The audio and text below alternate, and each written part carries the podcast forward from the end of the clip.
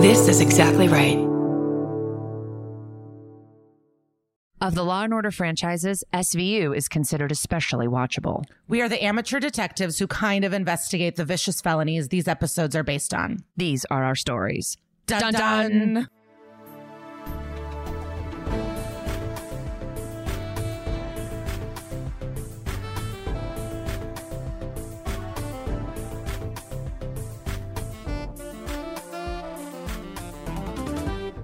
Hello, hello, hello. It's me, Kara Klenk. And I'm Liza Treyger, and this is That's Messed Up, an SVU podcast. And this is a big one. It's our 10th episode. Yeah, you know what's up. We basically are going to recap an episode of Law and Order SVU. Then we're going to do a deep dive into the true crime that it was based on. And then we're going to have an interview. And today's interview is honestly, it's a barn burner. So I think we should keep this intro short. What does barn burner mean? I only know Like, it from big business. Huge. oh my God.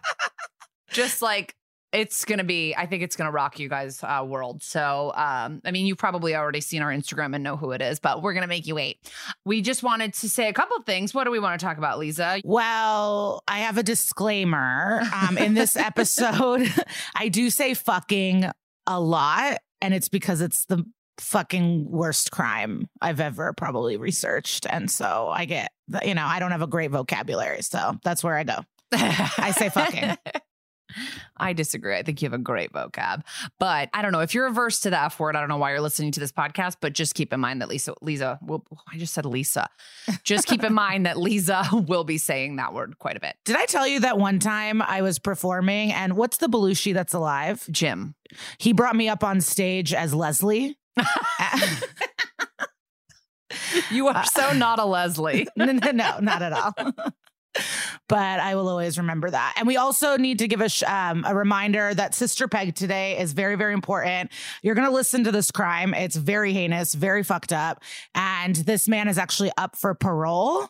Um, in March because of COVID and early release. So we have all the information right to the parole board. So just keep that in mind as you're listening that like this man might have a chance to be let out. Yeah, and stick around to get our info about how to help us out with that. And I know we need to keep this fast, but I do have to say I did post on my Instagram this week that I did see a coyote on my walk this week or a fox. I'm not sure, but it was very dangerous. Also, could have been a large dog or cat. No one is really positive. No one is positive. But it, it was the story was harrowing. Liza starts running like a serial killer is chasing her. It was it looked like the opening of an SVU. It literally looked like, "Hey guys, what's going on? What's that up ahead?"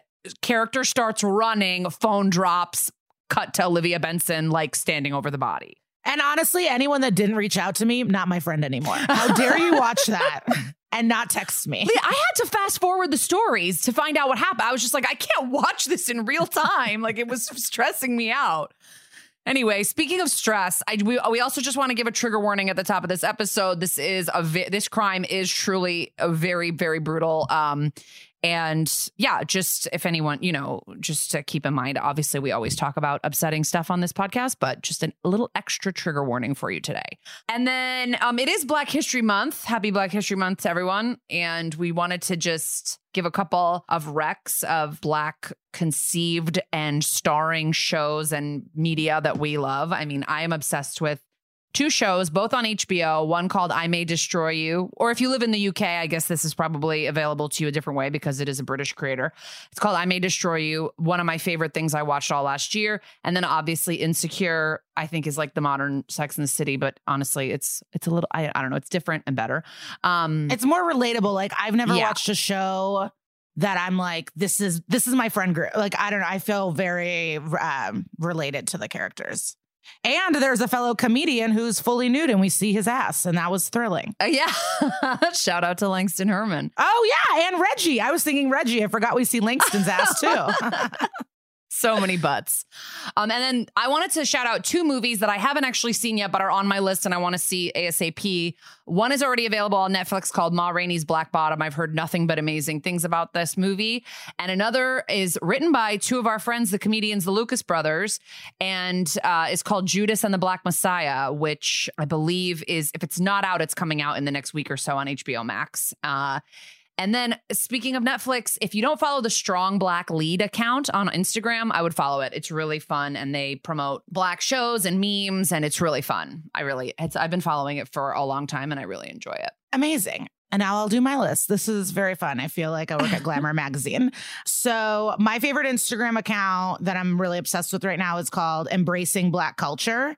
And it's just memes, videos, funny things, just just fun. I I I was reading about how like Black History Month shouldn't just be about like trauma and watching things about, you know, enslaved people. It, you can have a good time and watch Bad Boys. And so embracing Black culture is great. Um, also, I love Pat McGrath. She's a makeup artist and she's probably one of the best makeup artists to ever exist. And her makeup is very expensive, but she's very cool. And so you can follow her and look at her cool looks. I do have her lipsticks, no big deal. Pre pandemic, of course. And then this wasn't on my list because Insecure was on my list, but Langston Kerman has a podcast called My Mama Told Me. And it's about uh, conspiracy theories. And then I want to give a shout out to my friend Larry Owens. He was in a Strange Loop that was off Broadway when life was open. And I saw it and it was the best show ever because I saw Hadestown that week too. I am very cultured. And Hadestown won seven Tonys. And when I saw Strange Loop, I went, Hadestown who? Like it meant nothing to me anymore. and you obviously can't go see it, but the you can get the soundtrack um, on, you know, and listen to the music. And you can follow Larry on on Instagram, and I'm sure when the world comes back, he'll be doing something awesome with the show. And Michael R. Jackson, who wrote Strange Loop, um, won the Pulitzer, so it's a Pulitzer-winning musical, and it's so fucking good. Awesome. And now, let's get on with the show. All right, let's get into Slaves, episode 22 of season one. This is the season finale of the first season of yeah, the show. I'm ex- I'm excited to be in season one, but also horrified. Like a lot of episodes, I I feel like I keep saying this, and I will continue to say this throughout the podcast.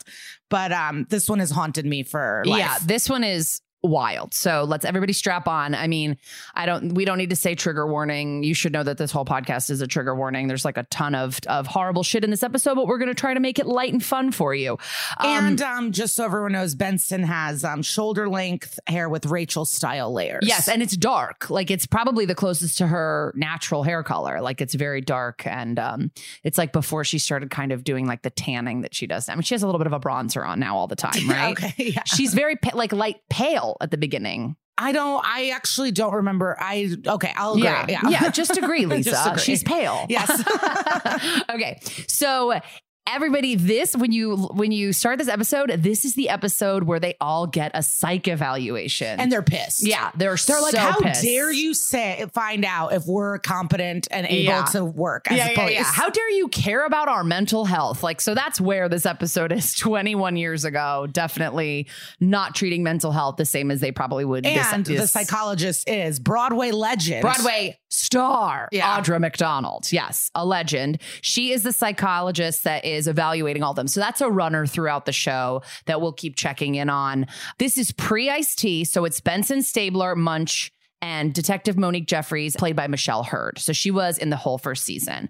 So basically, the cold open, a fruit vendor comes into the into the squad room. He's a Romanian fruit vendor, and um, a Romanian woman has like begged him for help and says, "I'm trapped in a situation I cannot escape from," and hands her hands him a piece of paper with the name Constanta Codrescu written on it, and he and says to the fruit vendor, "Tell her she was right. I need help." Okay, and then he goes, "This happened three days ago." So it took him a minute to get to the cops. He didn't want to even go to the cops. his, wife made him. as as so many things happen in life. The wife makes the man do it. I just can you even imagine a woman comes to you at a store crying, desperate for help, one name on a paper in your mother tongue.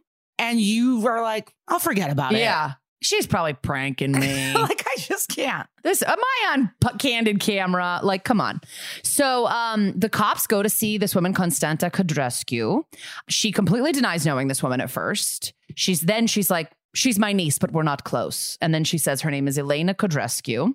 Um, she hasn't seen her in three years. She came to New York on a student visa. Now they're calling it NYU. I realized kind of at the beginning that they're probably allowed to refer to NYU if it's just someone coming to to the city to go to NYU, or like, oh, I'm a I'm an NYU grad. Like they can say that. They can't have like rapes and murders take place there. That's why they uh, happen at Hudson University. That's amazing. Amazing little tidbit. Yeah, I think that's what I think. We'll have to ask um, like a writer or producer once we get one of them on this on this pod. Benson gives Constanta her business card. Like if you come up, if you think of anything else, call me. And uh, we find out that she never showed up. This girl never showed up. Elena never showed up to NYU uh, at all. So meanwhile, Cragen is getting grilled by yes, Broadway legend Audra McDonald. Literally in my notes also says Broadway legend in caps. Cragen gets a little bit hyped about his alcoholism. He's like, "Yes, I get the urge to drink." Um, and then she goes, "Do you think you will?" And he goes, "Ask me tomorrow." Yeah, I mean that's one day at a time. That's the whole thing with alcoholism, with with AA. Yeah. That's Constitution, a man who has a problem with alcohol and works looking at the most heinous crimes day in and day out.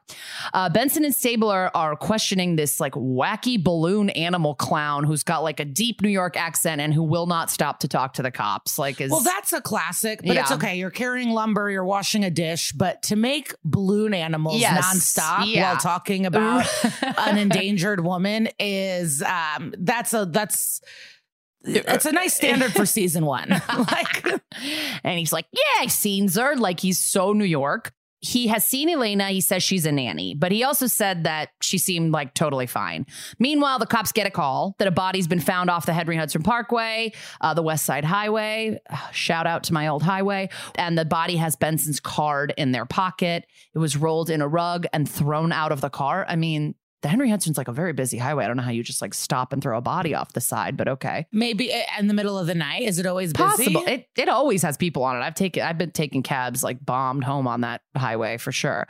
But the body is Constanta, the person they have literally interviewed earlier that day. That's a I- pretty quick turnaround. I also have an issue with this scene. Um, they like try they pry her jaw open, and well, yeah, that's the next scene. oh, the foley artist got a was really working hard. they they I don't understand why we needed to hear as the jaw gets creaked open. yeah. So Benson and Stabler go to the medical examiner, which, by the way, this is pre Tamara Tunie, and the medical examiner is Lance Reddick, famous actor from corporate on Comedy Central, from Bosch. Love him. You love Bosch. I love Bosch. You need to have a Bosch podcast. Oh my god! I've God, never a met another Boschcast. Bosch person. I'm doing it.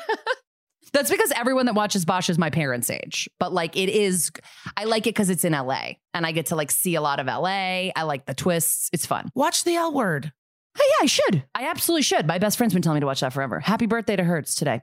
Anyway, Warner doesn't join until season two. So we've got uh, a cute, skinny, young Lance Reddick. Uh, and he basically is telling her um, something has stopped her heart. Only an injection would make that possible, but he can't find the puncture. Somehow Benson is like, what about under the tongue? I don't know how she knows that. They never really explain it. She's a great detective. Eh, yeah, but wouldn't a medical examiner know to check under the tongue? Maybe he's better. Maybe that's why. Maybe that's why Tamara Tunie gets brought in second season. So, um, because she rolls her eyes when it's there. It's like, yeah, look at this. she's like, yeah, I could have told you that. Yeah, like so, there is a puncture wound under the tongue. yeah. So this Uh, is where the jaw gets And then, the, so yeah, when he pries open the jaw, Liza did not appreciate the foley work happening there. It's just this creaky, horrific noise Yeah. that is making me like twitch right now. Yeah. We did not need an exact, an exaggerated jaw open noise. well, it stuck with you, didn't it? It did. So it did. maybe the Foley artist is going for an Emmy. So we find out that like Elena's uh, father was killed also back in Romania. Munch gives us a little all roads lead to Romania joke. Elena turns out met an American businessman in Bucharest who brought her over to the United States, and Constanta and Elena fellow out over it, like they haven't spoken in all this time. And the thing is, I, and I want everyone to be safe. The I'm on the ant side. You don't. You don't trust an American businessman No. anywhere. Who's bringing you over to the United States for free out of charity? The- no, one no. will bring you to a free country for fun No. or a favor or because they think you're a cool girl. Like, no. I, you know, and you don't ever want to blame the victim, but it, and it happens so often, but it, because Yeah. people are desperate and they want to be here, but do not trust an American that's trying to do something nice for free Yeah. ever. Yeah. Um, that's us. Um, Put it on a t-shirt. Do not trust an American who's trying to do something for you for free. So we get a quick, uh, we get a qu- quick glimpse of Benson with the shrink. She admits she's the child of rape, which we've heard earlier in the season. And um, when the therapist asked her, "What would you be if you couldn't be like a sex crimes detective?" She's like at a loss, and honestly, looks like she's about to cry because there's like nothing else she could do. Honestly, I mean, that's how I, feel with comedy. yeah, I stand a woman who knows her career path. I think it's fine. I don't know why that's such a huge. Because they want women to have kids. You know, that's that's Yeah, constant. yeah, They're just yeah. like, why do you do this? What would you have been? A kindergarten teacher? Yeah, like what? It's weird. So makes okay. So we're back at the lab. Constanto was found in a five thousand dollar rug. So that's uh, like a little bit of a red flag right there. That's like you know, no one's wrapping up victims in a five k rug. Truly, I don't know how much rugs cost. Well, I the rugs know. in my house are four hundred dollars. I mean, they're not a lot, But, that sounds like a lot to me. five thousand dollars. No, but a rug you're on it every day. It's supposed to last you for years. Yeah. You know, five thousand dollars. That's a, that's an expensive rug. They find one hair in the rug. They go to Air Bucharest, not a real airline, and find Elena's uh, flight from three years earlier when she arrived. And they, uh, the person that purchased it for her was named Randolph Morrow. Okay. They go to his, they go to the house of him. They find Elena. She is acting like cool as a cucumber. Nothing's wrong. She's there, she's there with a kid. I'm the nanny. I got to make dinner. I don't know if she's cool as a cucumber. okay. There's an underlying of nervous Yes. energy. She's Yeah, like, you're right. It must be ready. He, he's going to come home. I have to clean. He doesn't like people here. I Yeah. can't outside. You need to leave. Well, That's you're, but you're also you you know what happens in this episode when you're rewatching. I'm just saying, like she okay, she's not cool on the cool of the cucumber scale. She's at like a be thirty. like, listen, he's coming home at six. You can talk to him too. We're fine. I need to, you know, come cook this dinner is with Liza's me. version of a Romanian nanny being cool. That's her your impression. Listen, she just was like. I don't know what you're talking about. Everything's fine. Like a little bit like that. But yes, you do you do sense like uh, you sense that she's really nervous and wants them to get out of the house because she's going to get in trouble if like they come home If and dinner is not ready. yeah, ready. and dinner's not ready. So Audra McDonald brings up to the cops like, oh, she could have Stockholm syndrome, which we all know about Stockholm syndrome, and I get they explain it exposit like they do a full exposition on the show to explain what Stockholm syndrome is, but it's like four people in Stockholm were taken in a bank robbery, kidnapped, and like within six days they were like completely emotionally fused to their captor and like refused to press charges and testified in their captor's defense like you know I didn't know it was called Stockholm syndrome because of a pl- Stockholm, Yeah. the place. Yeah, Stockholm, Sweden. Yeah. Wow. Yeah. So that's where that came from. They talk about how the way you kind of get someone to submit to you is like threats of death and violence interspersed with random acts of kindness. So it's like you're you're dying for that person's like kindness and affection because their violent side is so hard. and they're your they're also become your lifeline. yeah. Like they're the reason you have food ever, Right. Or you have uh, anything. Yeah. And so um your like love to them becomes an act of survival. Mhm. Yeah. And not weakness. Right. So we see Munch's session with the shrink. He's making jokes about blow up dolls. I mean, you know, Munch is He's like the least fuckable Yeah. of the crew. yeah, that's I would say that's true. Munch I'd is the least fuckable. over. yeah. yeah, you're right. You're right. Over Munch. Munch would just be like making weird jokes. I feel. Yeah. I think you'd have to be on top. I think it's like a lot Yeah. of effort. He'd be like reading a book. But we do learn, I'm sorry, that Munch has been married multiple times to beautiful, dumb, spoiled women. Yeah, And we, we meet his wives throughout. Like Carol Kane plays one of his wives. Yeah, but she doesn't seem like a dumb, spoiled yeah. brat. She seems like a they, lunatic. I think they move away from the narrative a little as they introduce those wives later in the season. But I just love this unfuckable, melancholy, like uh, conspiracy detective getting like young 25 year old dumb bitches. I Like, know. I just don't get it. yeah, and it's like you don't have the money for those dumb women. Like they they're gonna want more. Yeah. and that's probably why he ended up in divorce. Anyway, um, back at the Morrows uh, brownstone, the neighbors say that Elena has only been with the family for a year. They say that the wife is a vet and that the husband is a Wall Street guy. So now we finally get to meet Randolph Morrow, this guy who is the uh, one who bought Elena this ticket. It's Andrew McCarthy, classic actor from a lot of movies I grew up with. Weekend at Bernie's. That seems like a comedy. And in this, He is terrifying. hair stands up on my Yeah, arm. but I've I've actually seen him in a stage production of uh, A Long Day's Journey into Night. He's like a dramatic actor. So I think like he's very what like New York theater a little bit too. And That's like Oh, I he mean, I into the- hope he's not as evil as he portrays. I No, hope it's just acting. Yeah. I mean, you sense evil and vicious from his uh, immediate moment on screen. Yeah, he's definitely gives you a control freak psycho vibe like the minute you see him. Like yeah, he, makes the he secretary. doesn't yeah he doesn't like where benson sits he keeps trying to get her to move because she didn't sit where he wanted her to sit like it's creepy and then his secretary comes in and he does that whole what did we say about the blinds? Like i hate like when someone talks to you like you're a child you know? Like even though i would never talk to a child that way like what did we say about the blinds? I'm to say that to my kid. What did we say about throwing our milk across the room Trust me, it doesn't work. she does it every goddamn day. All right. Not less about me. So on the way out of the office, they question him in his office and he's very confident and is just kind of like, What's the big deal? Elena came to work with us. My neighbors don't know anything to just say that she's been around a year. Like they don't know anything. So uh Benson on the way out plucks a hair right off his suit, just is like, Oh, you got something there, and plucks a hair. You have to have the root intact. So it's like a little crazy that he had a perfectly intact hair with a root follicle attached on his suit. Well, I also feel like I'd be a bad detective because I thought she was just fucking with him because he's so into he- order yeah. and just like to like I nag him a little. What it was, it was and a double. to also get evidence, like that is why Olivia is That's Olivia. why she's that's why she's icon. lieutenant yeah. now. Yeah. It turns out Constanta was killed with something called, I think they're saying euthanasia. Like it sounds like euthanasia with a B in front of it. Uh, euthanasia. Oh, we missed a Meloni joke. I want to say in the office, um, he goes when they're leaving, he goes, but the couch was comfortable that she refused to sit on. Um, so I thought that was Yeah, funny. are- I don't know if it was worth jokes. interrupting you, but No. I, you know, we giggled. You know. Uh, okay, so Constanta was killed with something called euthanasia, which is used to put animals to sleep. So now it's not that hard to put two and two together that this man's wife is a vet. So they go see Dr. Morrow. She is completely fucking zonked on pills. Like she just seems like a total like space case. She's very cagey about talking about Elena. She's like, "We have our routine." Like she's just very not doesn't seem like a, a person in her right mind. The vet tech, the vet assistant, is Michael Kelly, aka Doug Stamper from House of Cards. If you watch House of Cards, and I would have sex with him. yeah, he's in a lot of stuff. He's and he was a bad guy in House of Cards, and I was still like, you can He get can it. get and he it. has that silly bald with the hair around Yeah, haircut. yeah, what is yeah. that called?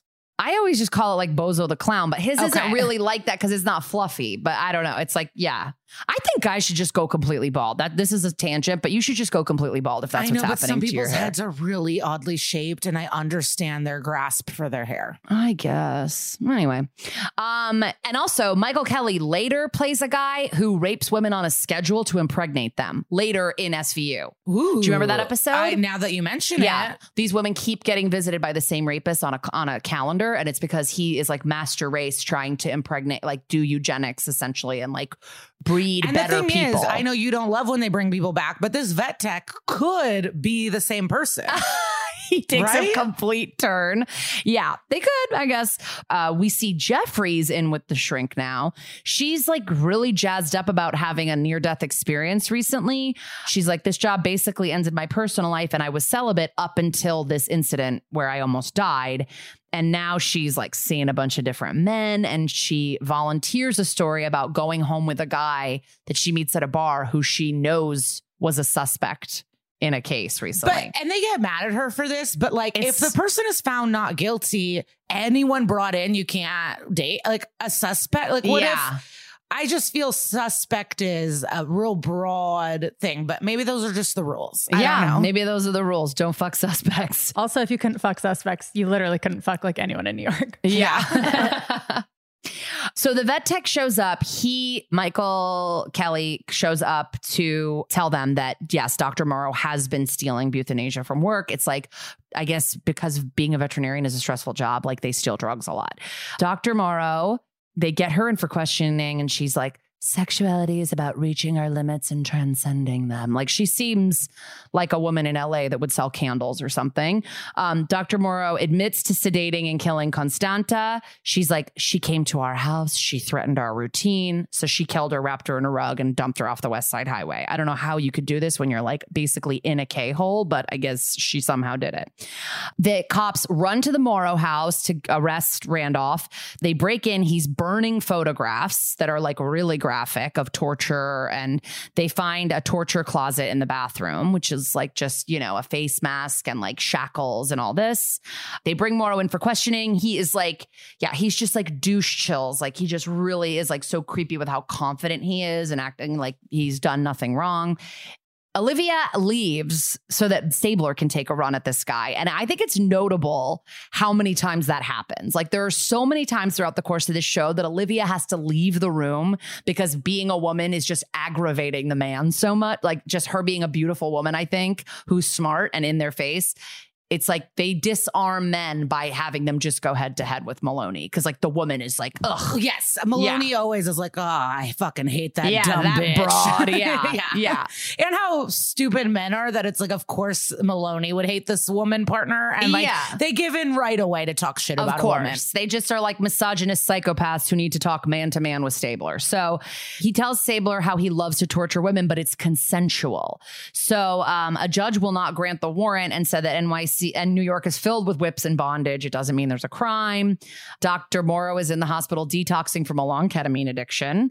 And uh, Benson and Stabler break her down by saying that her daughter could be the next victim. Yeah, because we learned the wife was uh, part of the torture. Like she was abused. Yes. and then it she was like, the reason I allowed this is because it moved him off of me. And then the idea of him moving on to her daughter is so scary to her that she um, gives them information.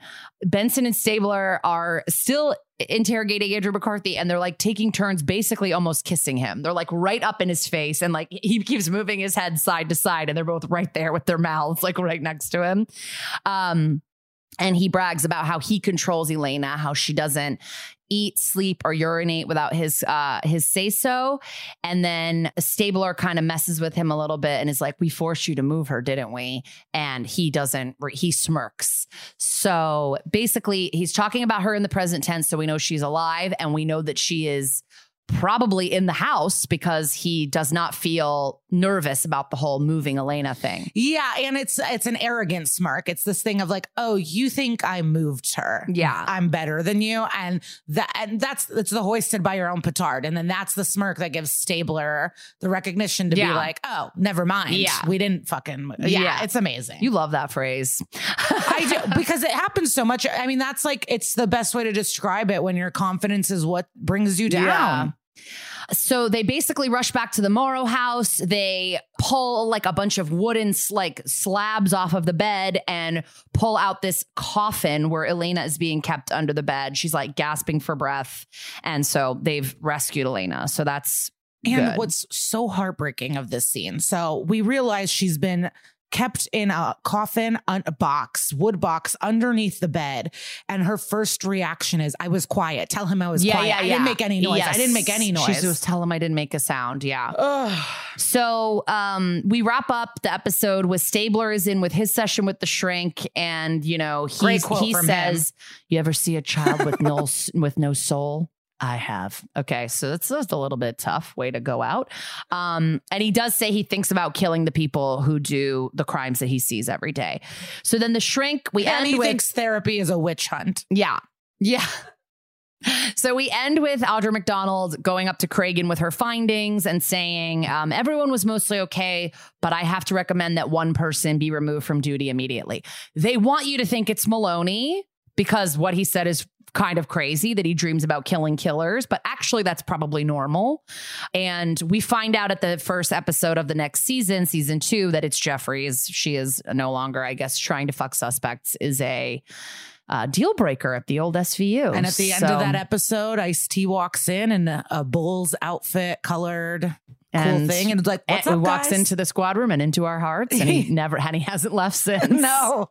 And we, what's wild is, you know, it says it's haunted us forever, that box under the bed. But when even discussing the episode, we don't see the stuff. Like even the whole talking, it's not like we see her getting whipped and chained, and it's still something that's so horrific to us. It's like horrific the that idea, she like was under that bed for like. The, well, also you have to think back to the fact that they said that she wasn't working for them until for only a year. So for the first two years he had her, he was probably breaking her down so that she would be able to nanny his kids and be out in public and not flee, Yeah. like turning her into a slave. So that's like so this is the episode where it's like what you don't know is what's the scariest like because the actual episode is not that except the jaw being open but Yeah. it's not that graphic and it's not that violent it's just like it, it breaks my spirit Yeah. Well Well, anyway, you're gonna have hear your get ready to have mattresses. no, get ready to have your spirit broken even farther as Liza takes us through the true crime that this was based on. Uh, we'll be right back.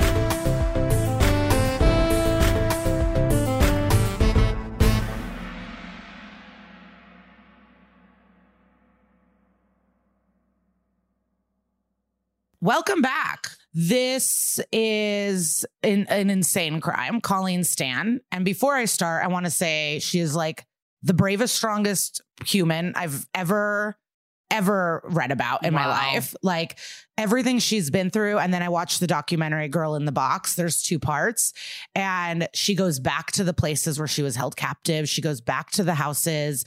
She goes through everything. She stood trial for three days like- like said everything that's happened to her. She has gone back to his parole hearings to speak. Like the fact that she has a life a child relation i mean it is like truly amazing so before i start i just want to say colleen stan is like Shout out, you're a stand for Colleen Stan. the yeah, Yeah. she's like incredible. Um, the other thing I want to say that I hate is this guy, Mr. Hooker. His last name is Hooker. Um, he is up for parole early in March because of COVID, and they're trying to release um popu- like older populations for COVID. And I hope this man dies. And well, so if you think this man deserves parole after you listen to this, yeah, we'll put in our notes the way to contact the parole board and what to do to make sure that they don't release this man. I don't think they I will. can't imagine. The judge, when he was sentenced, um, he said, I would like to say I consider this defendant the most dangerous psychopath I've ever dealt with.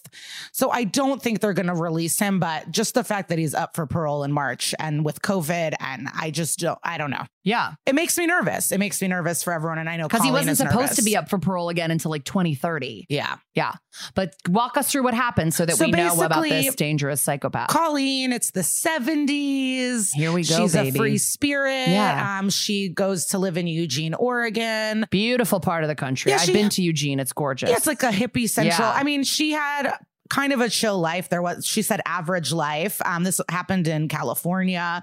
Um, you know, there was a little bit of like, she had a sister, she had parents, the parents were divorced, shit, which mild drama. You know, she fell in love, got married, divorced really young, but nothing that crazy. Um, and whatever. So it's the 70s. She's in Eugene and she decides she wants to surprise her friend for her birthday, 400 miles away, and she wants to hitchhike.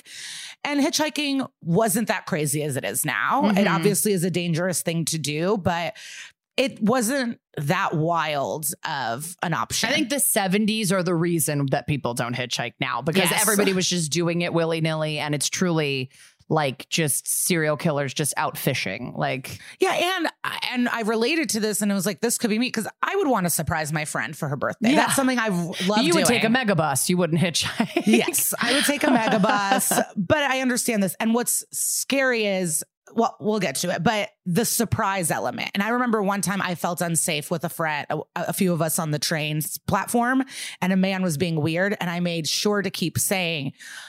Text the cousin, make sure she knows there was no cousin, right? Yeah. But we were like, make sure she knows we're coming. She knows we're meeting her. And then the guy we were with, fucking idiot, was like, What? I thought we're going home. And it's like, we're trying to save ourselves.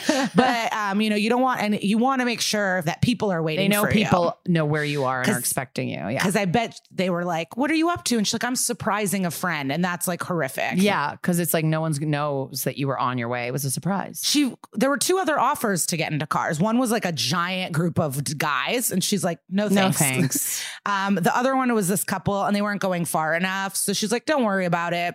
And then this couple, it was a, a, a, a young man, a woman, and a baby. So of course that seems safe. You know, it's They a a family. baby? They had a baby with them. And so it's an eight eight month old baby. It's a blue Dodge. And so she goes, Yeah, I'm gonna get into this car. This Mhm. makes sense.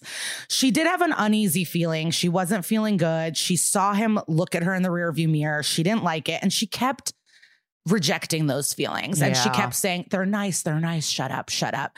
And this is so important. I feel Women do that way too much. Yeah. I've done it and, and things that aren't as um, important as this, uh, you know, but well, actually a tattoo for life where you ignore your instincts and Yeah. we're taught to ignore our instincts or that we're, and Don't be rude.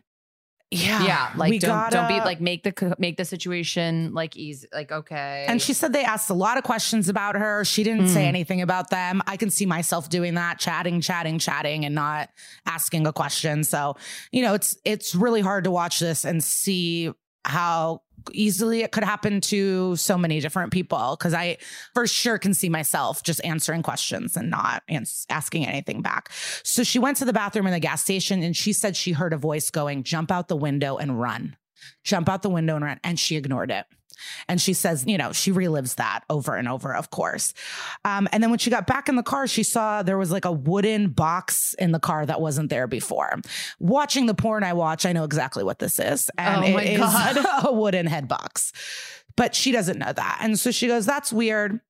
Then the, fa- the family goes, we're going to go look at some ice caves, which seems you know, fine. We're in whatever. She goes, okay, I didn't know there was ice caves. I don't see any signs. They must know where the nature is.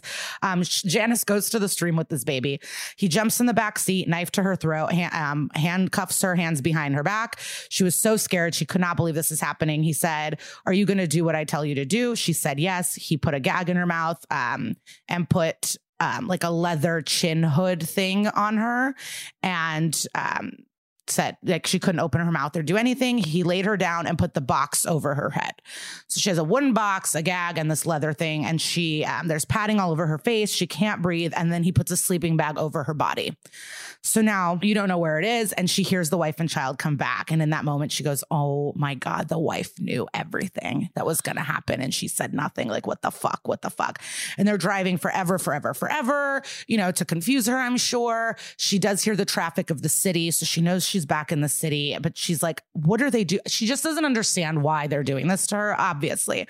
Um, he marched her into the basement. He stood her up on something. And then he, he took off all her clothes and he handcuffed her wrists like um, Jesus style, like on the hooks on the ceiling, and released the box from under her. So she is now suspender. suspending, and she said it's like the worst pain she has ever experienced. And she's just hanging there, and he starts whipping her, and she's crying. I mean, it's like it's awful. I can't imagine being someone um, experiencing anything like that. He told her to shut up and hang there. She was always blindfolded, always gagged, always restrained in some way, and she never saw anything but the bottom of the floor for months. Like any only what she could see from the bottom of the blindfold. She never saw anything. And then one time she like saw all these BDSM magazines and then the couple was like fucking. So while she's like in pain suspended, they're like fucking and she's like who the fuck are these people? Yeah. And she said she was really naive, like she was 20, but she did feel naive. And I'm going to get ahead of myself for a little bit um, and just let you know she lived through this for seven and a half years oh my god. he they kept her captive for seven and a half years um just like if you're r- listening to this now and you're like holy shit just that's what i'm saying the strength of this woman Yeah. because um it's really fucked up. So the man is Cameron Hooker. He's 23 years old. Janice, the the woman, is 19 years old. And old. they are married. They are. Yeah. Okay. And what we learn is um, later on that they started dating when she was 15 years old. And so he did this to her.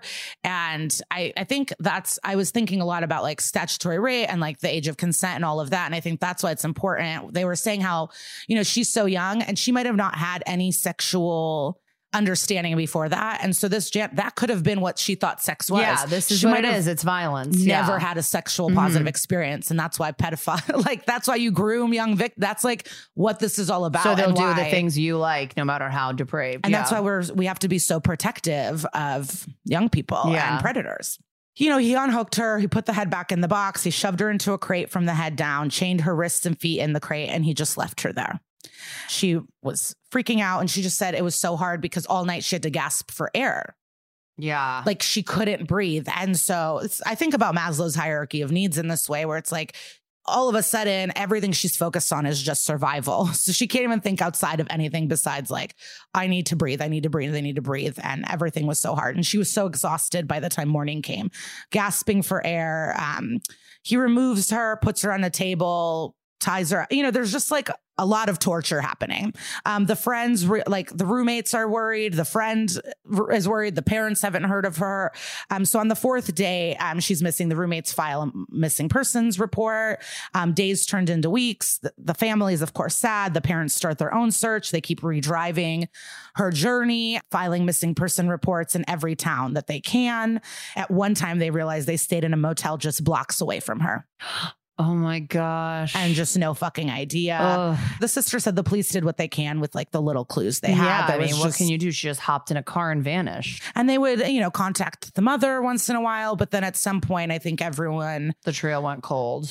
yeah, and they just thought of the worst. So now we're at two months in captivity. She and um, every night suspending her, whipping her, stretching her, you know, controlled when she ate, slept, bathroom, just everything was about her. There was a bedpan and a chair, um, like, and he watched her do everything. And she learned to survive is to obey. Mm-hmm. And that's what happened.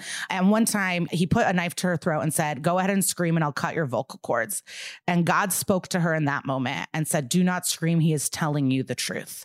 Wow. And so, you know, I'm someone that doesn't really believe in God. I'm like not into religion at all. And then hearing this story, it's like I thought about Bruce Almighty and everyone. I don't know if anyone's seen that movie, but everyone wishing God stuff and wanting things. And it's like he's busy with people like this. And I don't know about like if there was a God, why would he let someone be in this? But like Right. listening her talk about her spiritual journey did really you know not changed my mind but i understood like what god is for and it's for um it's to help people out of situations like this Yeah. and find the light and so Yeah. it's like stop wishing for dumb shit like he's busy Yeah. um, that's what i kept thinking like he's keeping her alive he built a more permanent cage under the stairs and that became her workshop and he would put her to work there so she would like crack open walnuts or whatever he made her do um, but she was so happy because she had room so it's like being in a cage under the stairs was freedom So she's her. just sitting, yeah, like happily cracking walnuts. Like, this is the life. for months months i mean fucking months um and then so january we're at eight months in captivity and the documentary goes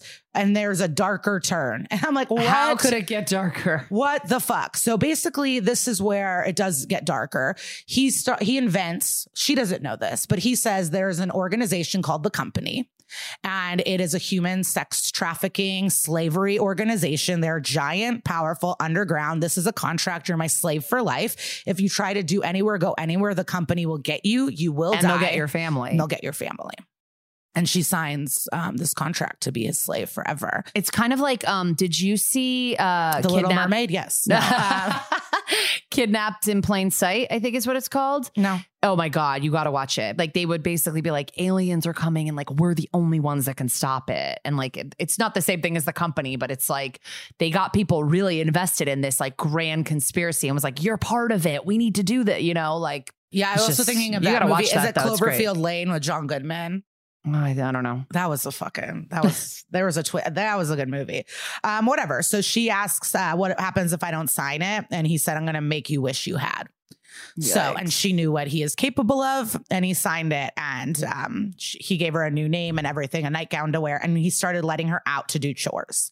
Um, she was obviously looks down, sp- speak when you're spoken to, and that's it, sir, master. You know, it's like Mhm. ma'am, um, all of that.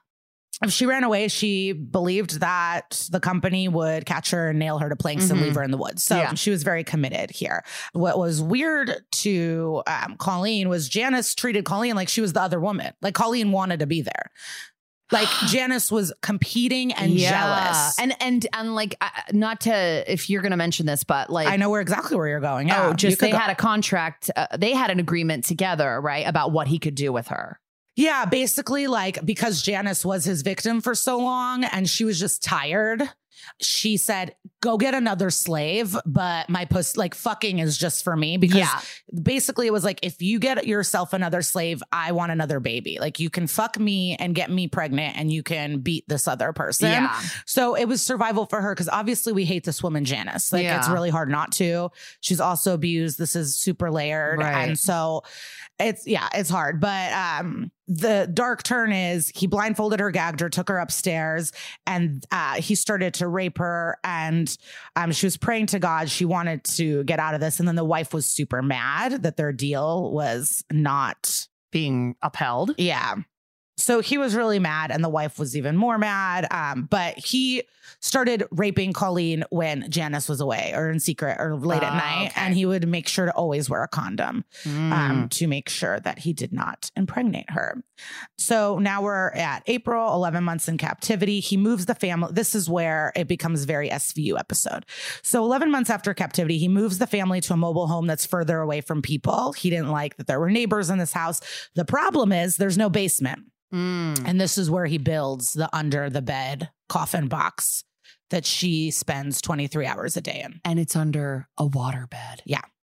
Like you're just sitting there thirsty and gasping for air for 23 hours a day under the sloshing of a waterbed of these of these monsters above yeah. you. Janice gave birth to their second baby on that waterbed. She heard all of it. And he's she said that he let her out to look at the baby and then put her back in the box. And she was saying, I mean, it's it's bad. She goes, one smell, one moment, one sound, and I'm back there. Yeah. Um, and there was a bedpan in the box, and she had to like kick it up with her leg until she can hold it and then move it under her butt, So she go could to the, bathroom, and then kick it back to her feet and then just be in the box. Ah. Ah. Silent because he doesn't want any I can't noise. hear about any more of that. I know. I'll stop. it's it's really like I said. It's just. Um, so then she started taking care of the girls. She started, and this, uh, you know, going out for jogs. Oh, so um, she's now she's allowed fully out. Yeah. Okay. Now, you know jogs um, around the neighborhood taking care of the kids people said she's a live-in babysitter even the little kids had no clue um, he'd sometimes take her out of the box and put her in the bathroom with a chain around her neck and again that was like a great A gift. vacation. Yeah. and he gave her a bible then and that really um, helped her and guided her so we will fast forward march we're four years in captivity the abductor let her phone home and tell the family that she was visiting and this is the most power trip fucked up. This is what's confusing to I'm sure everyone always. Why didn't you run away? Why didn't you tell someone? Yeah, Why didn't yeah, you? Yeah. And um, later we'll meet the prosecutor, but she's like, yeah, she's acting crazy because who's not going to act crazy after all Yeah. this? Yeah. Of course, she's going to not act normal. How do you expect someone to act normal after going through all of this? And the Mhm. expectations we put on victims is so fucked. But this is really fucked. And this is what the defense used in evidence when we get to the trial. He dropped her off at her family's house overnight and left. She didn't say a word. The next That's how confident he was in his like power over her. Wow. Yeah.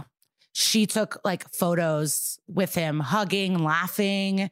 She, uh, yeah, he let her hang out with uh, the family. She was just so scared of the company and the family being hurt that she didn't say anything. And she went back with him. And those photos and that experience was like what the defense tried to use to, you know, sway Say that she was consenting. And then to explain their relationship, it, that was her boyfriend. Yeah. And so that's why they took these romantic pictures together and the family. And the thing is, the sister was like, the clothes look weird. She's lost all this weight. She knew so- this is again instincts. But the, the mom took her aside and said, stop pressuring her, stop pushing her. She's in a cult. And what if she doesn't come back? Yeah. So they wanted to play nice to, to make sure they could see her yeah. again. Yeah. And then even the dad is like, I can't believe I didn't write down the license plate. Right. If I just wrote down the license plate, we could have gotten her right there. Because after that visit, they didn't see her again for three and a half years. Ugh. So it it's just so fucked up. Oh but she God. got, you know, at least she got to see the family. Um, but she believed everything about the company, and they're obviously all upset that they haven't been able to see her. And then she thought the worst was over, but no, he like didn't like that she got to see her family, and he locked her back into the box for like 23 hours a day because he gave her too much power. He thought. So she was back to fucking being in a nightmare situation. Again, more freedoms. He started letting her sleep on the floor. He started letting her go to church and she got a job at a motel cleaning. Now, the wife finally breaks and she goes to the pastor and she doesn't expose everything, but she just says, We're in a love triangle. And the pastor goes, God would not approve. So the wife goes to the motel and says, Listen, Cameron, there is no company. Cameron's not part of the company. It's all lies. The contract was fake. And obviously Colleen's whole world is rocked. Oh my God. Um, she goes, How did I believe this? She starts crying a bunch. We're on August 10th, 1984. Um, she's like, How did you let me do this for so long? Why didn't Janice say anything? So while Cameron worked, Colleen boarded a bus for home and like a, a final act of defiance, she called him and goes, I'm not yours anymore. Like, go fuck yourself. Wow. I control my life, not you. He bawled like a baby. She got on a bus and left. So he was crying. Um, and she's finally free. The joy was overwhelming. She kept being like, I bet everyone on the bus can just see how fucking happy I am. But she feels foolish and guilty, obviously, because like, how did I believe that? How did I let him do it so for so long? Why didn't I run away? I can't even imagine all the feelings. Um, she moved in with her dad, um, but she refused to go to the police. She's like, I'm done. I'm back. I'm happy. I want to be living my life. I want to put it behind me. And she refuses to go to the cops. Like she's just not interested in that. She talked regularly to Janice though, and Janice begged her to go to the police, but she just didn't want to. Janice begged her to. Why didn't Janice just go? she to does probably fear of implicating herself because she was part of it. Exactly. Yeah. Oh, but she was like scared constantly. She went to work with her dad all the time. So three months later, you know, she's going to church. She's trying to date again. She gets a job cleaning. Janice then takes the two daughters, leaves the guy. Um, she was crying, and Janice goes to the police, and she finally Wow. Turns on him. And this, I, I know it's like, how does this get worse? But she also admits that there's another victim. Yes. Well, one little thing was that at the very beginning of being in captivity, when she was in the coffin, like under the bed, they put a picture of this other woman who had been missing, whose body was never found there, and said, like, this is our first victim. If you do anything, you're going to end up like her. Right. Well, I knew that the photo was there, but she Yeah. didn't know what it. I didn't realize that they were that they told her. I think they the told her. I think that was like a deterrent. Like, Um, don't, don't go, don't try anything. But there was definitely, yeah, she said that like, ne- like with the coffin and the panels, it's just so hard to understand. There was like her purse and then this photo of this girl.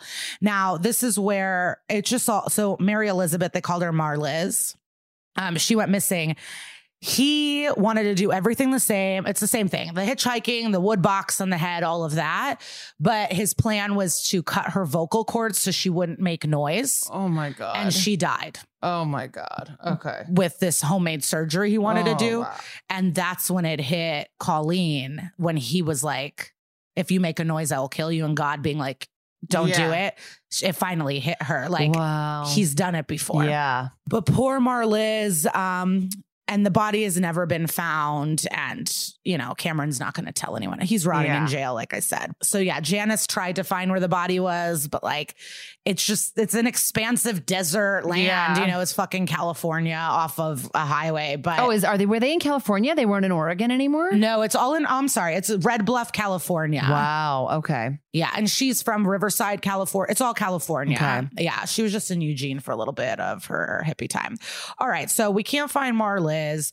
Um, you know, we don't want to make generalizations about all police on this show, but they fuck up a lot. And here is a situation that makes us frustrated and want to not like cops. They don't like that Janice is they're like one cop legit was like she's a nutbag.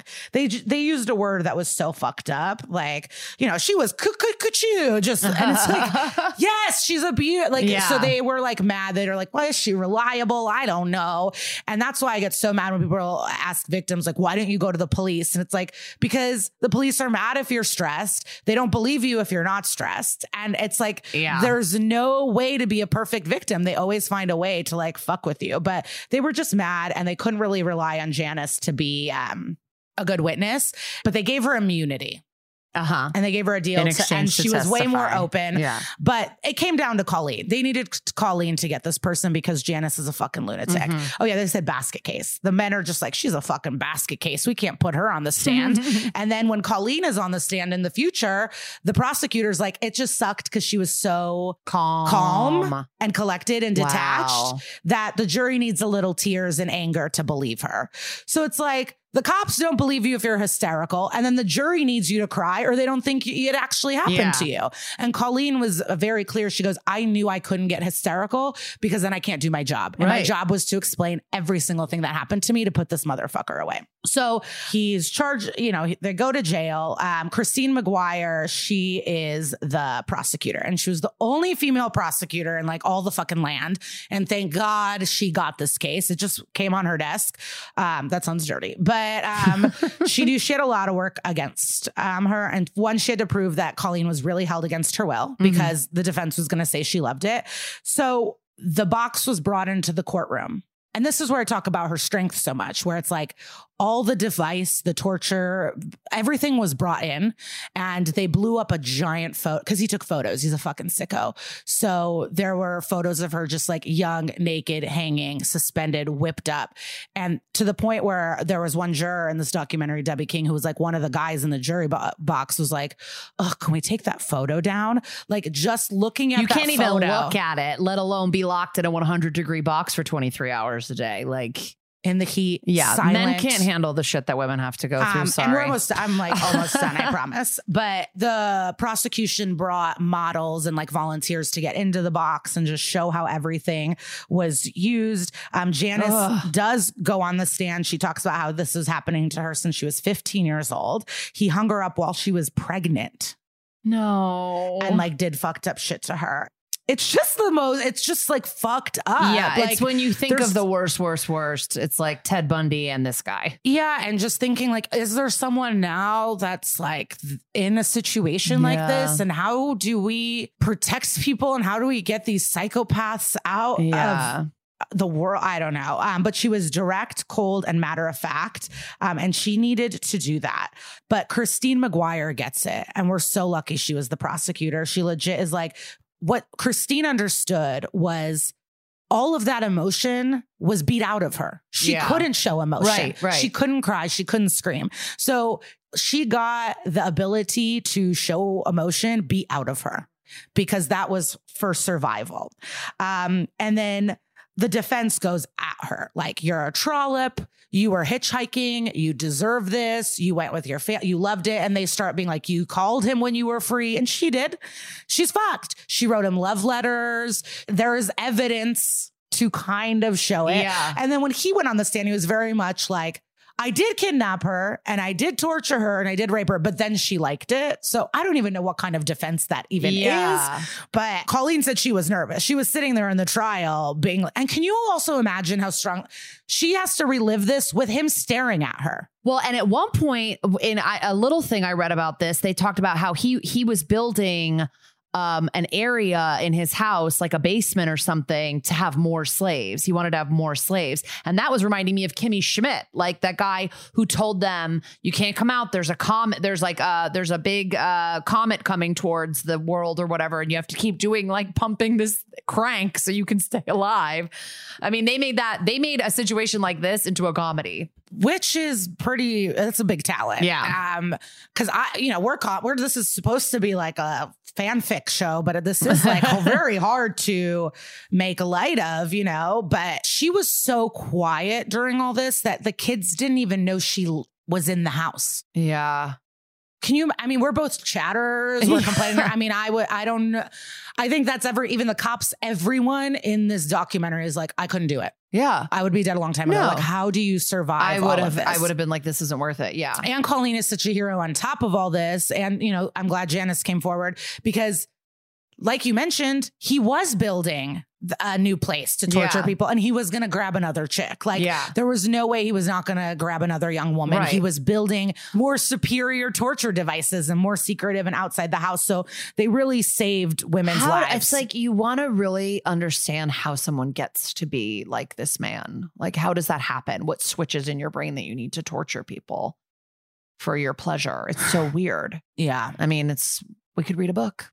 Well, and I I was having personal dilemmas because I was like, the porn I watch uses all of these equipments. But it's consensual, It's and dra- and, dramatized. of course, but it is like, what is that? And Yeah. why wasn't that enough for him? Like, why does it need to be full on? Because I was like, I wonder if it was me, if I could be like, I'm kind of into this. Can you just be a little nicer to me?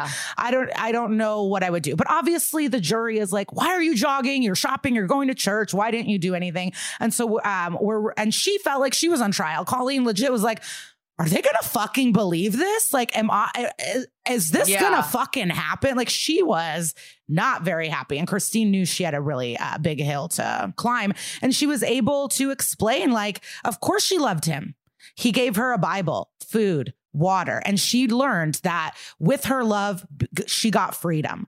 The more love she gave, the more freedom she got, the more grateful she was, the more love she had for him. Yeah. He had complete control. And to me, it's like, how dumb is this jury? Like, why don't you get, why do you expect her to be like, I'm out of here. Like she's been yeah. whipped for years Yeah, and silent. yeah. It's just like so fucked up. I'm so fucking mad. So Dr. Chris Hatch is the forensic psychiatrist, and thank God for him. He explained all of the questions that the jury had before they were even able to like discuss it. So he talked about Stockholm syndrome, coercion, brainwashing. Um, how does it affect a person to be broken like that? Um, how do you coerce people to not leave and all of that? So he really helped bring this trial together. And there was five and a half weeks of deliberation. Everyone was pretty numb. It took a toll. Everyone here. The jury deliberated No, for no, five no, and a half like the weeks. whole, oh no, um, the whole trial. Was the whole trial. fi- no, five only and two and a half days of deliberation. Oh, okay. On. Halloween. Ooh, spooky. 19. Thank you for making it funny. Um, yeah, 1985, two and a half days of deliberation, which seems a lot. But he he was found guilty on 10 out of the 11 counts and he they said that he just did an awe shocks like he was shocked and his defense also that was that the two women were lesbian lovers and they're just trying to kick him out and they've turned on him it's Oh just like God. I, I bet there was one guy on the jury that was like, I don't know. They seem kind of demonic. I don't know. like, um, but he was sentenced to 104 years in prison. And that's what the parole thing is making me so mad. Even being like, if you get three digit years in prison, you don't get to come out for COVID. Ugh. Um, and the judge again said this is the most evil thing ever. And, you know, they still haven't not found Mary, which is upsetting. But I'm just so thankful for the prosecutor and that it was Yeah. a female. I'm so thankful for the forensic psychologist and that Colleen was so brave and was able to testify in um, such a way. But she did, like I said earlier, feel guilt and all of this and anxiety. And the psychologist told her, it doesn't matter what you did or said while you were in captivity because you survived and you lived. Yeah. And L- Olivia Benson says that to all the victims, like when they come to her, they're, they're like, I should have screamed, I should have run, I should have done that. And Olivia Benson always says, You did what you had to do, you survived. And that's why, you know, with like, not the hatred of police, but like the issues with police right now, it is so nice to hear about these forensic professionals, these detectives, prosecutors that go above and beyond for victims. And this psychiatrist could have been on the stand and left, and he took the time to make sure to let her know. And she said that freed her. That that took so much weight off her shoulders. Again, not a fairy tale. She does have a child. She's so excited about it. She's been married four times. She says it is hard for men to because they feel helpless. Where it's like she's like, I'm gonna have these problems forever, and men think it's gonna be great, and we get married, and like these issues continue, and they just can't handle it. But she loves Jesus. She loves being with her family, and I do want to say it doesn't. Not only psychological trauma, she's had surgeries because of her shoulder. She has back pain, spinal pain. Her body took a physical toll after all It's that. insane. Um, in 2015, he tried to get early parole. They made sure that did not happen. And she did attend his parole hearing, which is amazing. They tried to get Janice to comment. And well, the jail, obviously. obviously, the fucking psychopath did not want to. Janice had a weird quote why she didn't want to participate in the documentary. She said, No matter what I would say, the media would twist my words and that would portray me as a violent person. I am the gentlest person and I always have been. Okay. And I don't know she's what that also means. a victim, but I mean, she's probably like, I never laid a hand on this girl, but she also just never did anything. Well, I mean, I guess in the end, the reason it didn't last forever is because she stopped it, Janice. If you look at it that way. I just wonder what is she def- I just wonder what she wants to say that she can't say because she thinks people would turn against her. Would her. twist it. Yeah. That's like a mystery to me. Yeah. Well, I read also that they live, Colleen and Janice live very close to each other. They Some- don't they don't interact. but they don't speak. They don't speak. Yeah. And it's like, of course they don't speak. What, you- what are they like going to get on the phone and be like, remember that time? Like their whole history together is traumatic and horrible. Yeah, and I just want to leave. Um, you know, this has been an intense one, but she just really hopes her story helps people so they can move on Yeah. because she wants to move on, and um, yeah, so that's why she feels it's important to come forward as a survivor. And That's amazing. Well, yeah, Thank you, everybody, for sticking with us through that tough one. But, and thanks for the info, Liza. We're going to have an interview with someone from the show.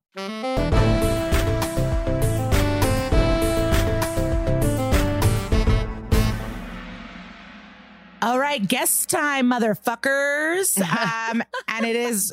A really big deal. Um, this was a very thrilling interview. We've been waiting with scheduling everything for kind of months to be able to talk to our guest. And I, you know, I put on eyeliner. I was thrilled. I was ready. And then the, my internet stopped working. We literally talked for 25 minutes before on Liza's perfect internet. And then the moment that this guest popped into the Zoom room, she was gone. I was gone. I was panicked. I tried to fix things, hot spots, unplugging, plugging, and nothing worked.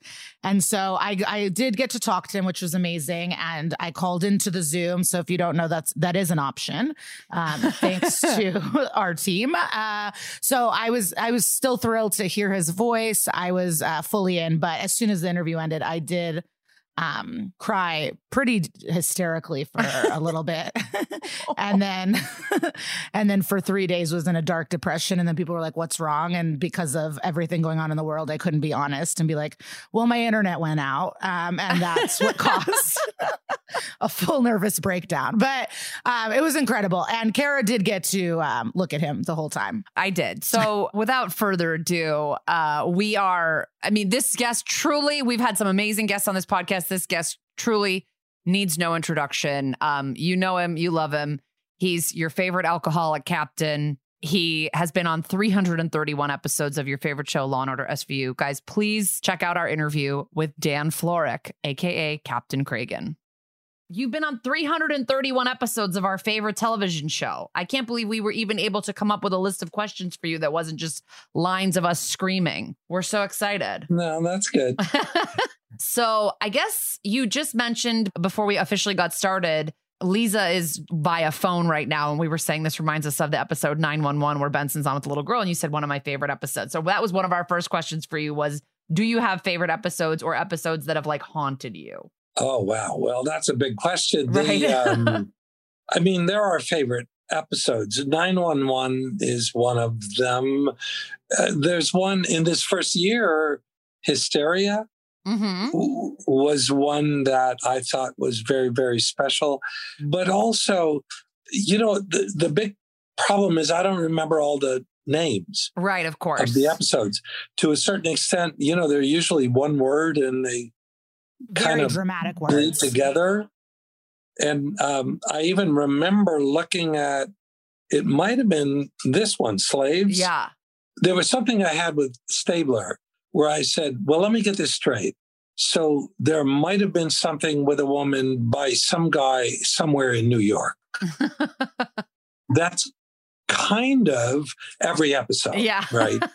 you know, certain ones mean more to me. Um, I mean, I remember a couple that where where I was featured more, you know, and tho- of course those are always uh, ones that stay with me. We both just recently rewatched Russian Brides, which was one where you were heavily featured because you Oh, went yeah, undercover sure. and you sort of gave a lot of dramatic backstory about Cragen while you were undercover. And that was like a really, that felt like a very you centric episode. Well, that is one of the favorites. Ru- Russian Brides is there were so many things about that, and as the episode developed, then I was involved more and more, and I love the fact that if you go back to see, I can't even remember if it was SVU or the original where I have a story about where my wife died in a plane crash. I think that's an original Okay. because I I believe that in the like encyclopedic history of your character of Cragen, that happens in original, but and then that's when you move to SVU later. And that's you sort of allude to that being why you don't drink anymore. Right. And I think that's a big part of it, which is also in slaves. That comes up. But, you know, I had to start digging back about all this stuff. I do remember that. Right now, we're talking about three different things, but I will say that was a big part of it that when my wife died, it was a big part of the story that I always thought I would be the one who would have to make the call saying, or, you know, that I'm gone as a cop. And it was that my wife, who was a flight attendant, as I remember. And again, you brought up also the alcoholism, which I think was uh, always a big part of his character. Yes. Well, we've had some listeners send in photos of you at the precinct uh, drinking cartons of milk. Yeah. And we were wondering is that to aid in the alcohol storyline, or does Cragen love milk? Did you love milk? How did that come about? You know what? These are things that sometimes are just written into an episode. Uh, there were a few things. I would drink milk, but I wanted to drink it out of the carton. Mhm. I would drink tea, but I never used the handle on the cup. These were just personal choices. I think it was really just about this is a guy who's fighting with it, and it's in this episode. And that's what came back to me, right? We all had to sit down and do the psych evals. And I remember Audra McDonald is brilliant and amazing and a Broadway legend, but she was the shrink, if I remember. And there was something in there where I go like, why don't you just ask the question? You want to know if I drink or if I'm challenged to drink. And anyway, that was a big part of it that I remember as much as Andrew McCarthy, who was brilliant in it, who kind of adopted this woman, you know, but held her as a slave. Anyway, I'm all over the place right now, but my point is drinking milk was not about, you know, alcoholism or anything. It was just um, the way he drank certain things that weren't alcoholic. It was funny because people were writing us in their ideas, like, "Oh, he probably has heartburn because of all of his years on the job," and like, you know, they the, all these theories about why you were drinking the milk. But I guess it was just um written into the script that Cragen likes milk. Well, Dann Florek had heartburn, but uh, we we could make that work too. Yeah. I mentioned to you before, we've talked to uh, another cast member who told us that you were a real prankster on the set. Uh, we wanted to know if you would care to comment on that. Well, um, you know, how far do we go with this? The point is this this is what I will say, okay? You guys, you know and love SVU. So you know what we deal with. right. So I felt there had to be a little bit of a gallows humor. So we had to find places where we could release and laugh and have a good time without ever, ever making fun of what we were doing. So I will say that, yes, whenever we could. Well, if I could place a whoopee cushion, it would happen. But things along those lines. And also, you could plan mistakes in the lines. You know what I mean? Just just to have a little bit of fun, especially in the in, in the most dark moments. And uh, I just think it was necessary. That's all. But I was, if there was anyone who who was the prankster, yes, it it would have been me. I also thought I was very very careful about where I, where I would do that. I'm sure you had discretion. Did you any specific little pranks st- uh, come to mind, like something you did to Mariska? No, I think usually with Mariska, it wouldn't be anything like the quote whoopee cushion thing. I would sometimes do a line wrong on purpose just to throw her. And it was always treasured, you know, and she knew, and that was it. And she gave it back, by the way. Yeah, well, you mentioned Audra McDonald, who we are a big fan of. Are there other guest stars that came in that you were super excited to work with or had a great time with on set? Having done the original and SVU, there have been so many amazing uh, guests. Um, John Ritter, Oh yeah. um, Henry Winkler, Julie Bowen. yeah. These are all great episodes. Yes, and and that was an early one too, and she was terrific. There's dozens and dozens of people who were guest stars who have become huge stars, and I guess this is what I'll say: all these episodes between the two shows, over 400 episodes. I worked with people who became big stars. I worked with people who should have become big stars, and it was always i think it was joe stern who said early on you know we don't hire stars we make stars. And there have been so many people who have you know gone on to great things after this show. And i've always found any given episode any scene i mean to me they're uh, they're treasures you know what i mean? Um, it's not about somebody. You know what i mean? It's about how good was that in that day that moment. Um, it became a place where people wanted to be a guest star on the show. And that's where i think it became i, I think the people are naysayers used to call it uh, law and order special guest star unit. But uh, i thought it was a really good thing for us. And i thought that all kinds of people who normally even didn't do television wanted to be on our show because look it was a really it's a smart show it's a smart challenging interesting show and the guest star usually gets the best role in the episode you know We heard also that you lived in LA the entire time that you were filming this show. So how did that work? Are you like the highest level on Delta of any person in the world? Like, do you just flew back and forth? Like, what was the story? There were a lot of miles i got a lot of miles but I live in Venice, California, bought a place in New York. And so I lived in both places pretty much half a year. There were a couple million miles. I, st- I haven't used them all yet. Oh my gosh. Um, And the truth is, I can't wait to get back to New York. And I have so many causes and people that I support in New York. And um, I can't wait to get back. The years between Law and Order and SVU, uh, d- were you surprised by the offer to be the captain um, on this new show? Was this in the works for a while? Do you remember how that came about? Well, I was in prison. And no, you're kidding. The, um, I just got so quiet. Um, it was it was a surprise.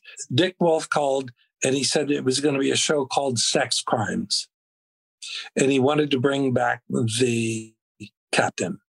And then in the interim, there was it became Law and Order Special Victims Unit. At that moment, when they first called me, it wasn't going to be, you know, part of the um, Law and Order brand. It was going to be a new oh, show Wow. and it was going to be called Sex Crimes. I think they made a good move. Oh, oh, I think calling it. I think they did too. Again, my initial take was I didn't want to do it, and then it just clicked, and I said, "Okay, I'm in," and I think it worked out that way. But um, some of those episodes, especially in that first maybe 10, 12 years, some of the best stuff I think I've ever done, and and the best the show has been. That's my take. How did you feel when you got the script for the Delia Ganzel storyline and being framed with Carissa? Like, were you s- Oh wow! excited to do all that? Because those are very meaty episodes. And I think that was like so shocking for fans because you're sort of like beloved as this like dad of the precinct. And then you're like framed with a dead sex worker in your bed. Like it's, it was, I mean, that whole arc is crazy. It was a season finale, so then we had to wait months and months to see what happened. I mean, it was nuts. I just that was a really crazy storyline that we loved. It was, and I'll tell you what, this is um well, I want to put this carefully. This is always about when contracts are coming up and that kind of thing. And it's like if you're not going to work it out, then Cragen did it. You know what I mean? Whatever. And actually, it goes to slaves, and I'll go there because that was a thing I remember when we all sat and talked with the shrink. Somebody was going to go. And that's how that thing was kind of set up. wow. Wow. So- And I think we all know what happened. Yeah. Um, well, that's but that's very interesting that that because like we really liked that sort of runner of Audra McDonald interviewing all of you, and you know, there's this how you all handle the job, and that's just an interesting sort of business, uh, the other side of it to to consider. We also find it really funny how much everyone hates therapy and the psychologist, especially Stabler. like they're just so mad when they have to get analyzed. And I, it just always made me laugh a lot. Well, and you know what's fascinating about all of this, too? That's why Stabler was ultimately gone. I mean, in the storyline, you know what I mean? He, he shot too many people Yeah. or punched too many people and all of that. But it's TV, right? Right. I mean, I don't know much about it, but I understand he's coming back. Yeah.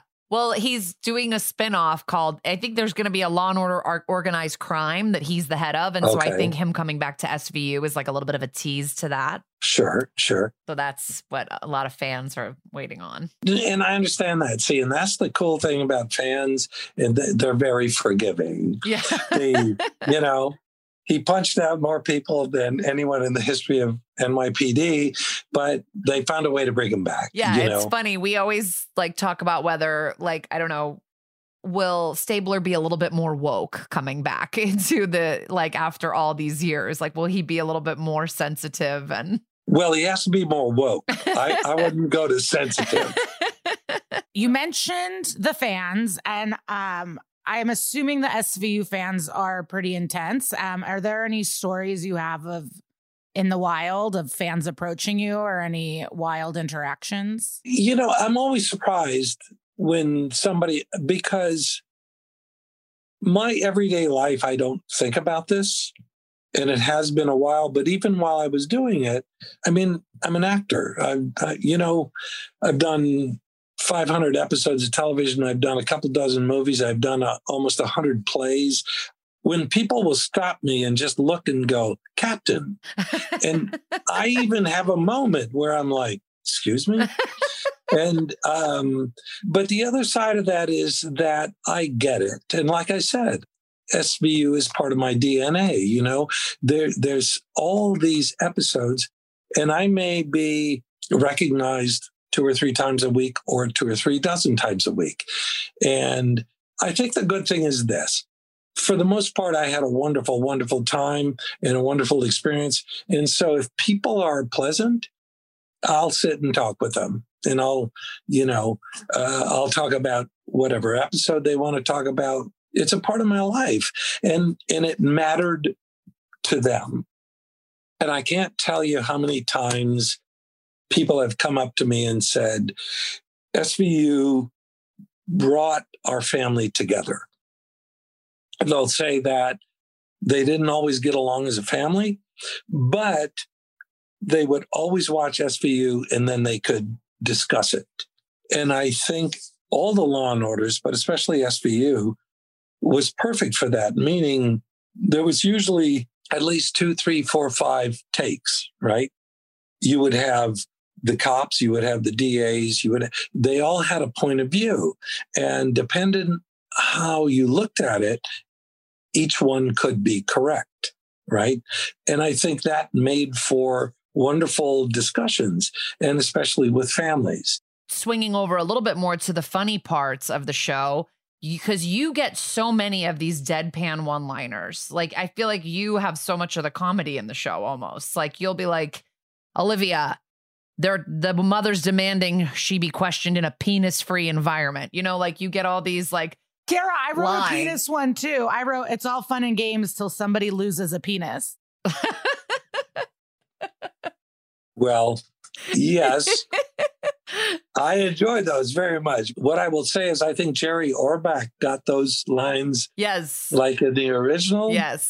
but I do like that because um, they did give me a lot of those lines. And I think that was pretty, I, that was one of the favorite parts for me, you know, because a lot of it was kind of dry. I was just saying when I had the, the episodes where I said I was just directing traffic, I would say, well, ask this, ask the uncle, ask the monkey's uncle, do it again, you know, and that's all he did. But the ones where I really got something to do and that were spicy like that, I always enjoyed that. Yeah. Always. Well, here's the other side of this. I talked to all of these people. We met with these people. We walked into a room and it was uh, floor to ceiling file cabinets of the most um, well, heinous is the word they use, right?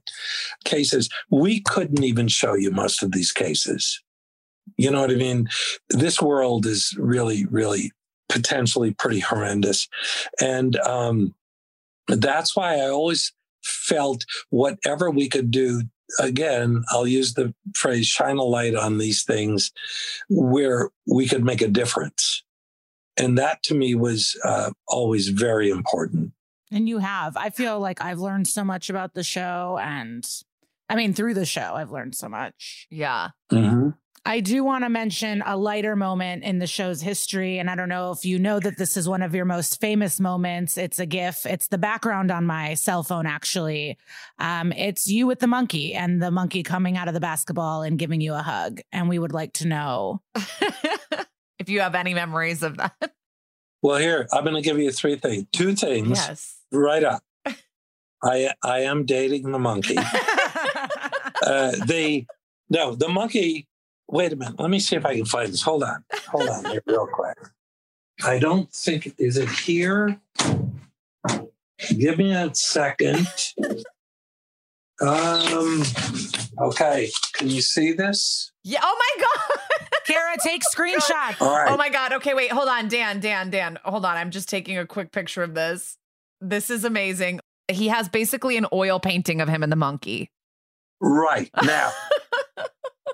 but what I'm going to say, when I left the show, that was one of the things that was one of my favorite gifts. Who gave that, That to that you? was done.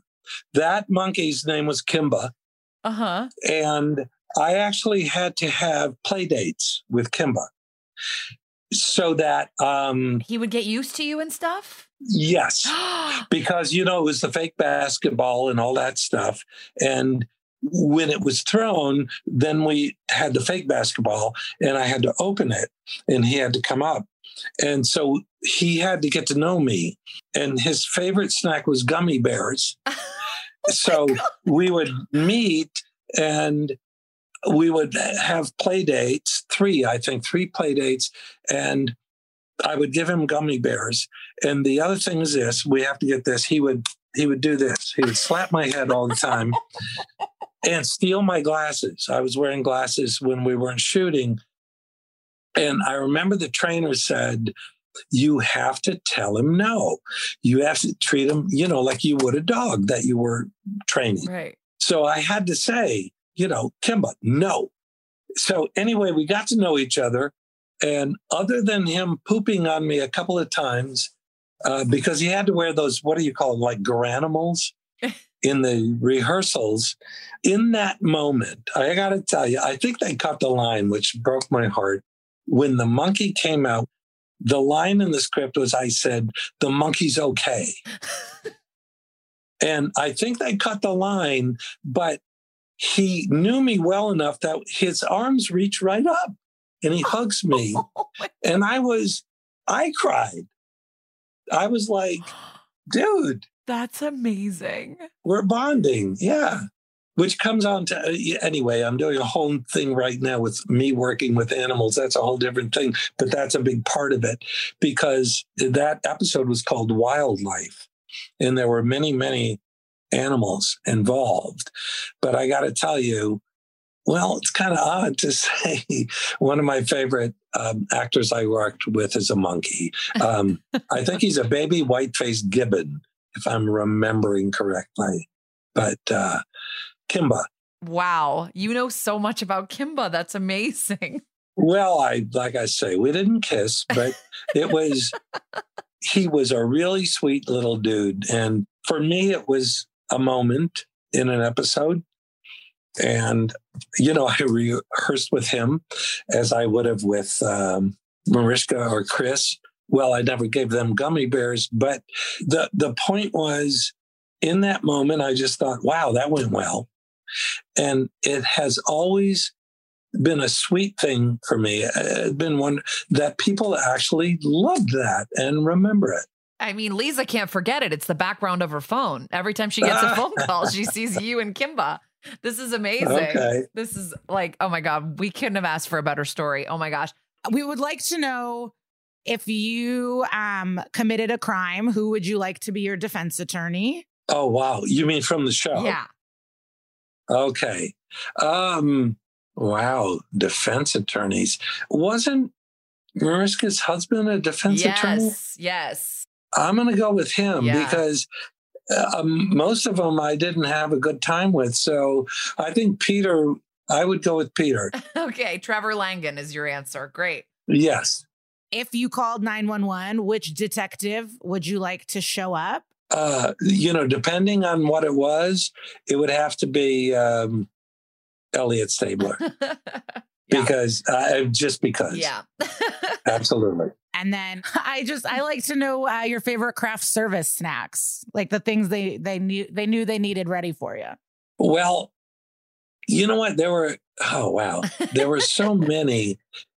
Now, here's one I'll give you very quickly. It was, we used to call it a Meloni meal because he wanted, it was like um, ground turkey, brown rice, and, um, and a green vegetable. But for me, I liked this crazy mix of popcorn and pepperoncini. oh, interesting. I mean, you know, I'm going to try it immediately. Yeah. So you got to try it. I'm serious. Try it. Liza, Yes. I can't believe that we got to talk to him. I mean, a true dream. Um. Yeah, I love it. It was it was beautiful. It it's just amazing. I, I just can't. Yeah. I guess I'm stuttering. I don't know. we what to are say. going to post on our Instagram the photo of Captain Cragen holding the oil painting of him and the monkey from the episode Wildlife, aka Kimba. and to know that Kimba likes gummy bears, it's like, am I Kimba? You know, I just was like, We're all Kimba. We are all Kimba. and we need pepperoncini and popcorn. That's going to be our when we after all this COVID mess. When I finally get to see you in person, we're having a pepperoncini popcorn. we should night. just have a craft services party where together where we eat everything people have recommended to us. yes, I would All love of the that. craft services. Also, I loved learning that so many of our cliffhangers that keep us wanting more are truly contractual things, and Oh, all yeah. like like that. Like we're like, what did Moni? What happened? And it's like, um, it's a contract, you dumb bitches. So like, I did like learning that if if Dann Florek didn't behave, like, would he? Would he have gotten away with the cry or he didn't commit the crime? But you know, it's just like interesting. You forget about the business. Would they have sent Captain Cragen off having murdered a sex worker? that would have Yeah. been the end of his contract. But that was an amazing interview. Uh, We are kind of like still shocked. And the episode was so harrowing. Obviously, th- there's not so many lessons to learn. Like, not that many people are going to encounter the evil that this man, Cameron Hooker, is. But Colleen Stan is a true, I, I mean, like hero, like a, a, a example of strength beyond the, anything I've ever heard of. Yeah, I don't even know what to say. Yeah, uh, people are fucking bad, and always trust your gut. I think that's uh, something to always um, keep in mind with big things, little things. Always just like I think as women, especially, we've been taught to not listen to our voices, or that we're emotional, or that we're wrong, and like second guess ourselves. And um, just an always reminder that your gut is real and true, and to always try to follow it And fuck being polite. fuck being polite. Yeah. Yeah. But that's kind of it for us for our postmortem today. Let's hop into what would Sister Peg do? On this week's What Would Sister Peg Do, which uh, is our little segment where we give you guys a resource or an organization that you can lend your eyes, ears, or wallets to. Uh, this week, we strongly, strongly would urge you to write to the California Parole Board and to Governor Gavin Newsom, the governor of California, to express your concerns about the potential early release of Cameron Hooker, who is the man who held Colleen Stan captive in a box for seven years. So, this is not a person that can be among us in society. And I've read interviews with Colleen where she confirmed that she does not believe that he will ever be rehabilitated and she does not feel safe with him being out. So in our show notes, we have um, phone number, mailing address, and emails where you can contact the California Parole Board and the governor, just expressing that you would like to contest him being released early for COVID 19 purposes. And a reminder from our episode Counterfeit that Craig Peyer, a murderer, is also up for parole, same state and same information. So, yeah, why don't you knock out both of them? Right. Yeah, great idea. And that's what would Sister Peg do for this week? Liza, what's our episode next week? So, our next week's episode is amazing. It is Mean from season five, episode 17. And you can watch it Hulu, Peacock, and always, you know, you can subscribe, leave us some stars, have fun. We have an email. You can let us know what episode you'd like us to chat about. Or please tell us if you're related to anyone that's ever been on SVU or if you've met anyone from SVU. We're very interested. See you next week, guys.